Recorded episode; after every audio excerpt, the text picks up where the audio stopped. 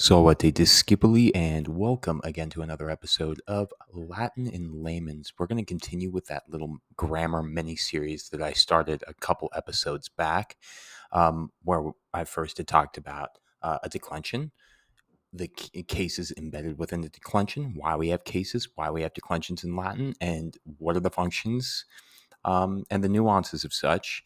And now what we're going to do is bridging on over from declension slash noun adjectival land, we're going to jump on over to conjugation, first conjugation, which is verb land. So now we're going to, we've talked about the noun aspect. Now we're going to talk about the verb aspect. We're going to kind of just separate the two and kind of think about those in two different things declensions, nouns, adjectives, conjugations, verbs. There you go. With that being said, would appreciate your love and support. Popping on over to wherever you're listening to this podcast now. You can go ahead and support me. You know that I appreciate any and everything that you guys can give me. And a rating is a very, very free way of helping support me. And I don't really ask for a lot. I think that is um, a small little thing. So consider it. If this, if you're moved, uh, if your soul is moved to do so, um, I would appreciate it as well. That being said, let's not ramble bamble too much because I did a good old ramble bamble sesh last episode. So there you go. Alrighty, so diving into our second lesson here, going over the first conjugation, there are five essential grammatical terms that are used in reference to verbs. They are mood, tense, voice, person, and number. For all my students, you guys should become very familiar with these terms as soon as you can because that's what I do all the time. Whenever I ask a student a question, I point to the Latin verb and I say, "All right, what? Tell me what person, what, um, it, it, what, what person, what number, and hey, you know what? If it's in the, well, if we've dived into the subjunctive, then I'd ask for the mood. If it's tense, is it present? Is it future? Is it imperfect? I don't know. I ask these questions. That's how you parse through a Latin verb and you understand it. You flesh it out and you pull apart all of the information embedded within the verb in order for you to actually translate it exactly how it needs to be translated so that you don't lose any sort of translation in the mix, right? A lot of the time, we lose really important things that are said in different languages because we don't translate it according to how the author would have appreciated it to be translated as. Going into mood. Mood of the verb indicates how the speaker feels about the action. Does the speaker feel that what's being said is in fact in uh, is a fact rather a command or is it something rather uncertain about whatever's on the speaker's mind? Um, that would be matter of fact would be the indicative. You have your command, which is the imperative. And then you have the uncertainty, which is the subjunctive. Mood can also show that the verb is inside complicated grammar. Hence, mood or hence subjunctive. Tense is the grammatical term used in order to indicate when the action of the verb is happening. Voice is the term used to indicate whether the subject of the verb is acting or being acted upon. And a person is the gra- grammatical term which indicates the nature of the subject. Is it I, you, he, she, it, we, y'all or you all or you guys, aka you plural, aka you know the southern thing. Y'all is actually a grammatical uh, grammatically correct. Y'all is just a, um, a contraction of you all. My students love to do that. I love to you know put a little funness into Latin. And then finally, though, we have number. Number indicates whether the subject is singular or plural.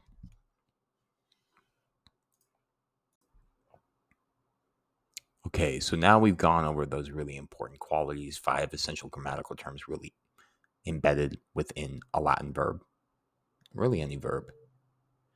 For the moment, all the verbs that we'll deal with in the beginning part of Latin are going to be indicative in mood. That is, they are they indicate fact. That's what it means. Um, and in the present tense, they happen now and then the active voice, which means that the subject is the doer of the verb. That's the way that we're going to kind of see most verbs. They're going to be indicative, they're going to be present and tense, and they're going to be active in voice.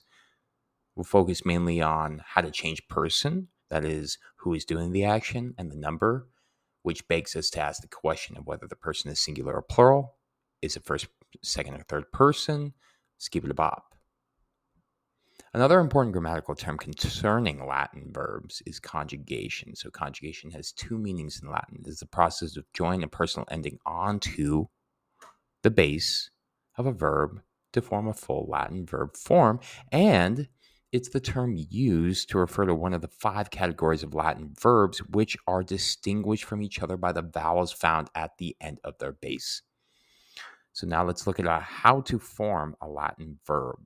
Latin verbs in the present tense consist of three elements. So, one, the verb base, two, the thematic vowel, and three, a personal ending. So, firstly, that verb base conveys the verb's meaning. For instance, am, am, conveys the sense of love, L A U D, laud, praise, duke, D U C, lead. Now, with those verb bases, we can now append the personal endings. But we also have that thematic vowel.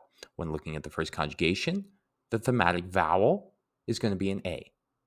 And that thematic vowel basically is just signi- is signifying that we are embedded in that first conjugation. We have a long E as the thematic vowel for second conjugation. We'll later see short E signals third conjugation and I signals fourth and third IO um, and a verb belongs to one conjugation and that's it. It can't belong to more than one conjugation. That just doesn't make any sense. Just like a verb, it, a verb cannot be both present, or I'm sorry, it can't be both um, singular and plural, right? That doesn't make any sense, right? It can't. A verb can't be both first person and second person this at the same time. Now you can have a compound verb where I or you and I love to go eat food. I don't know that being said, next part of here, the personal ending.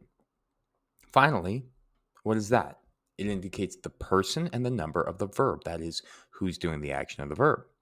Person signals whether it is first, second, or third person, and the number signifies whether it is singular or plural, right? So, number, just think about number. How many? Singular or plural?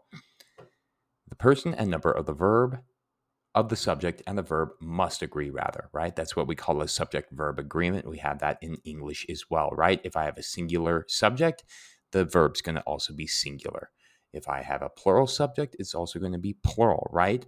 That's where we get these slight nuances, right? Where, for instance, uh, it's going to be he is, not he are. That doesn't make any sense. Now, if I were to play, uh, take he and make he plural, then I can make they are, right? They are works, but they is doesn't work. So he is works, he are doesn't work, but are is going to be seen in the plural where we see third person plural is they, first person singular is he, she, it. I'm going to stop there. And let's get into a little bit more. So Latin verbs um, their endings carry important grammatical information that we were talking about. So, first, they show person, first, second, or third person. First person signifies me or my group. In English, first person is represented by the pronouns I or we, right? I in the singular, we in the plural. Second person represents the person to whom the speaker is talking to. You is used in standard English to indicate both the singular and the plural, but where I come from, or at least my uh, part of my side of the family, there's a very useful second person plural form of you that we can use, aka y'all, aka you all. It's the same thing like saying you guys, hey, you guys, hey, y'all, hey, you all, what's up?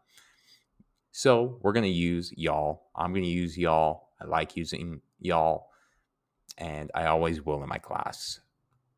Um, and that's when we are referring to second person plural.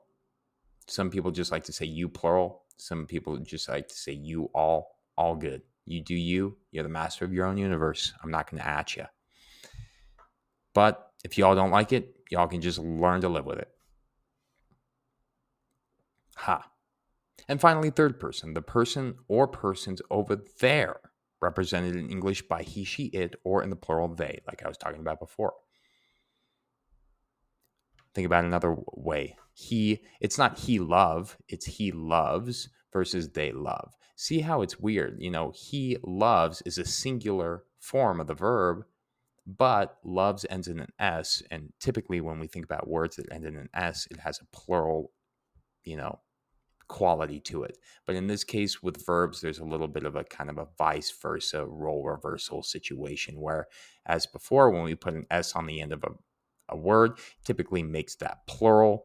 Verbs are a little bit nuanced in that way. But for instance, if I have one dog, how do I make that dog plural? I put an S on the end of dog, and that makes it dogs. Same thing with cat. How many how do I make a cat show that there are actually more than one cat so that my audience knows that I got a lot of cats and I'm a crazy cat lady? Put an S at the end of it. Cats. There you go. Cats. I'm a kitty cat. And a dance, dance, dance, and a dance, dance, dance. I'm sorry. Nobody is probably to know that meme because I don't know if, well, maybe. I don't know the other day. Uh, it's funny when I I were like in meetings. This isn't the other day. This was quite a while back, but it was in a meeting, and um, one of the teachers would, um, in our meetings was talking about how their um, forget their their pet. I think their hamster. They had named them Leroy. And as soon as I heard the name Leroy, I was like, Leroy. And then one of my coworkers, she's um a math teacher, she just chimed in. She's like, Jenkins. And I was like, ah, gotta love a good old meme back in the day. You guys don't know what Leroy Jenkins is, just go ahead and type it into YouTube, and you'll uh, you'll find like some YouTube videos, probably 20 years old, where it's just this guy that goes storming into, I think it's World of Warcraft. Anyways, all right, I'm definitely I need to shut up. Shut up, Liam. All right. I've shut up. Have I shut up? Yes. All right. So now, with that being said, Latin verbs or verb endings also show number.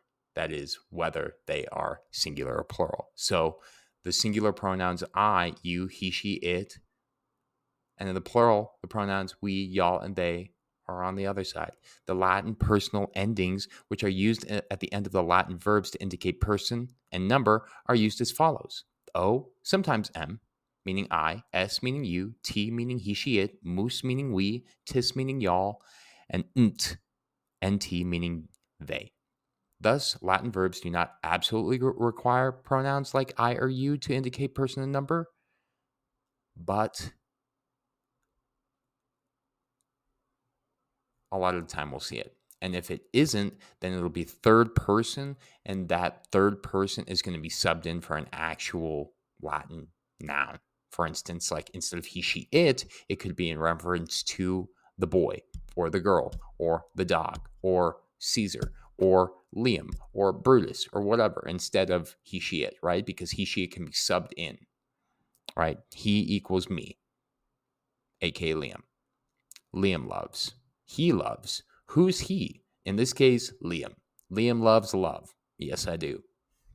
Finally, this cluster of thematic vowels that we were talking about and the ending is attached onto the verb base in order to create a full finite Latin noun. So then we have the verb base plus the thematic vowel plus the ending. Okay. So, uh, like for instance, like how we were talking about with to love, we have am, am. Then we have the thematic vowel in the first conjugation, it's an a. So then we put on that A. So now we have AMA, ama, instead of just AM. And then, so now we have the verb love. Now we got to figure out how to make who we want to love in this case. Well, what if I wanted to do third person singular? Third person singular, we said, is going to be a T ending. So now, if I wanted to say he, she, it loves, and I wanted to form that in the Latin, then I would say ama plus T. So then it would be amat. And amat means he, she, it loves. Now I'll go through all of them conjugated just real quickly. Amo is I love, Amas is you love, Amat is he, she, it loves, Amamus we love, Amatis y'all love, Amant they love. Second conjugation use the uses the E like we talked about before, that long E. Um, and that's the only major difference between the first and second conjugation, which is nice.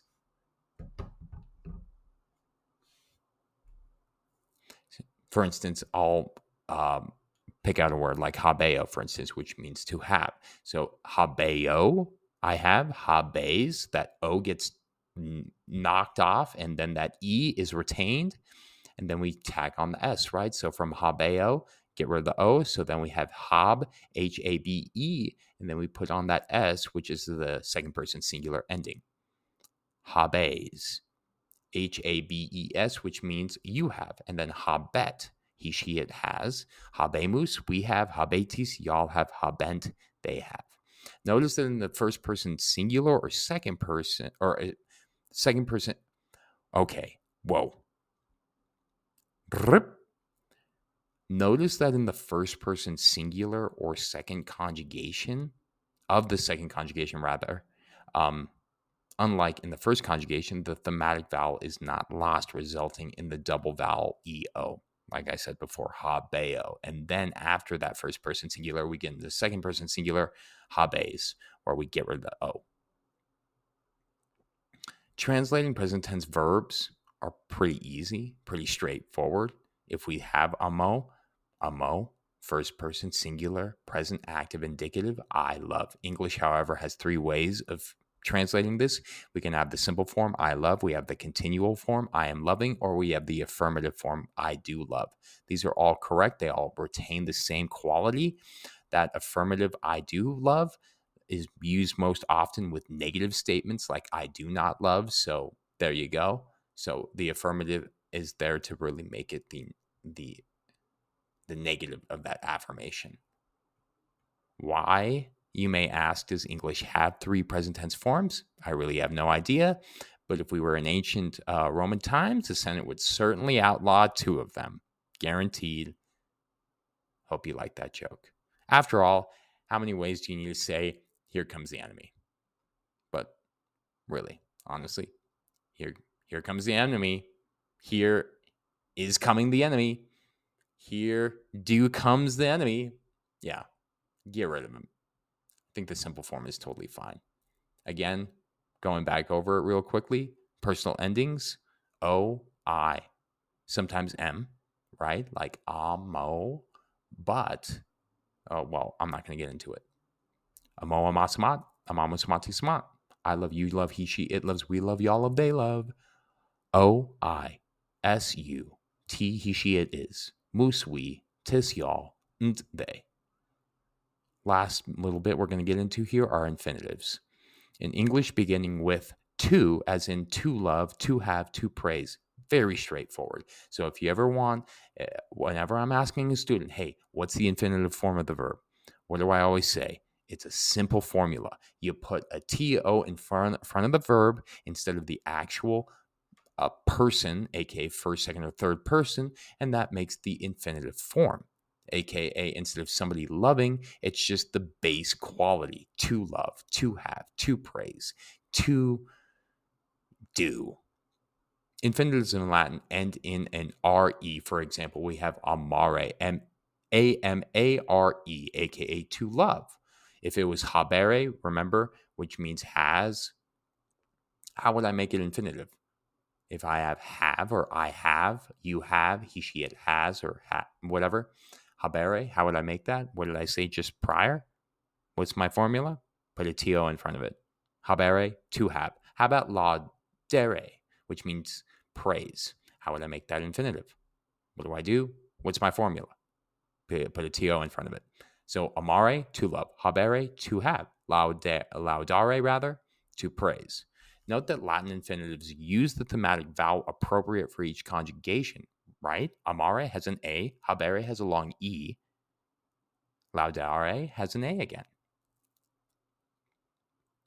So, secondly, after those infinitives, we have imperatives. Imperatives are verb forms in the imperative mood, uh, rather redundant, sorry about that, which indicate uh, commands. For example, go, run, stop, stop that. Stop that right now. Stop rambling, Liam. Anyways, think about it. It's just a direct address, but it's also kind of like that mood that indicates more of a command. The present imperative mood in Latin has two forms. In the singular, no ending is used. For example, we have ama, aka ama. Ama, which means love. Vide, V I D E, see. In the plural, we put a T E, which is used. For example, amate, love, but that would be in reference to a plural amount of people that they're commanding or that one is commanding. So maybe they're like, love that person or whatever. You guys ought to love, love. Videte. See instead of just vide, which is see singularly. Videte would be the plural. Note the Latin distinguishes between a command directed at one person. Um, I'm sorry, I'm going to say that again. Note that Latin distinguishes between when a command is directed at one person, an imperative singular, or more than one person, an imperative plural. So, lauda, like I was saying before, the singular is used to command when the command is directed only at one person versus laudate would be the plural, which is used to command and or command to direct more than one person.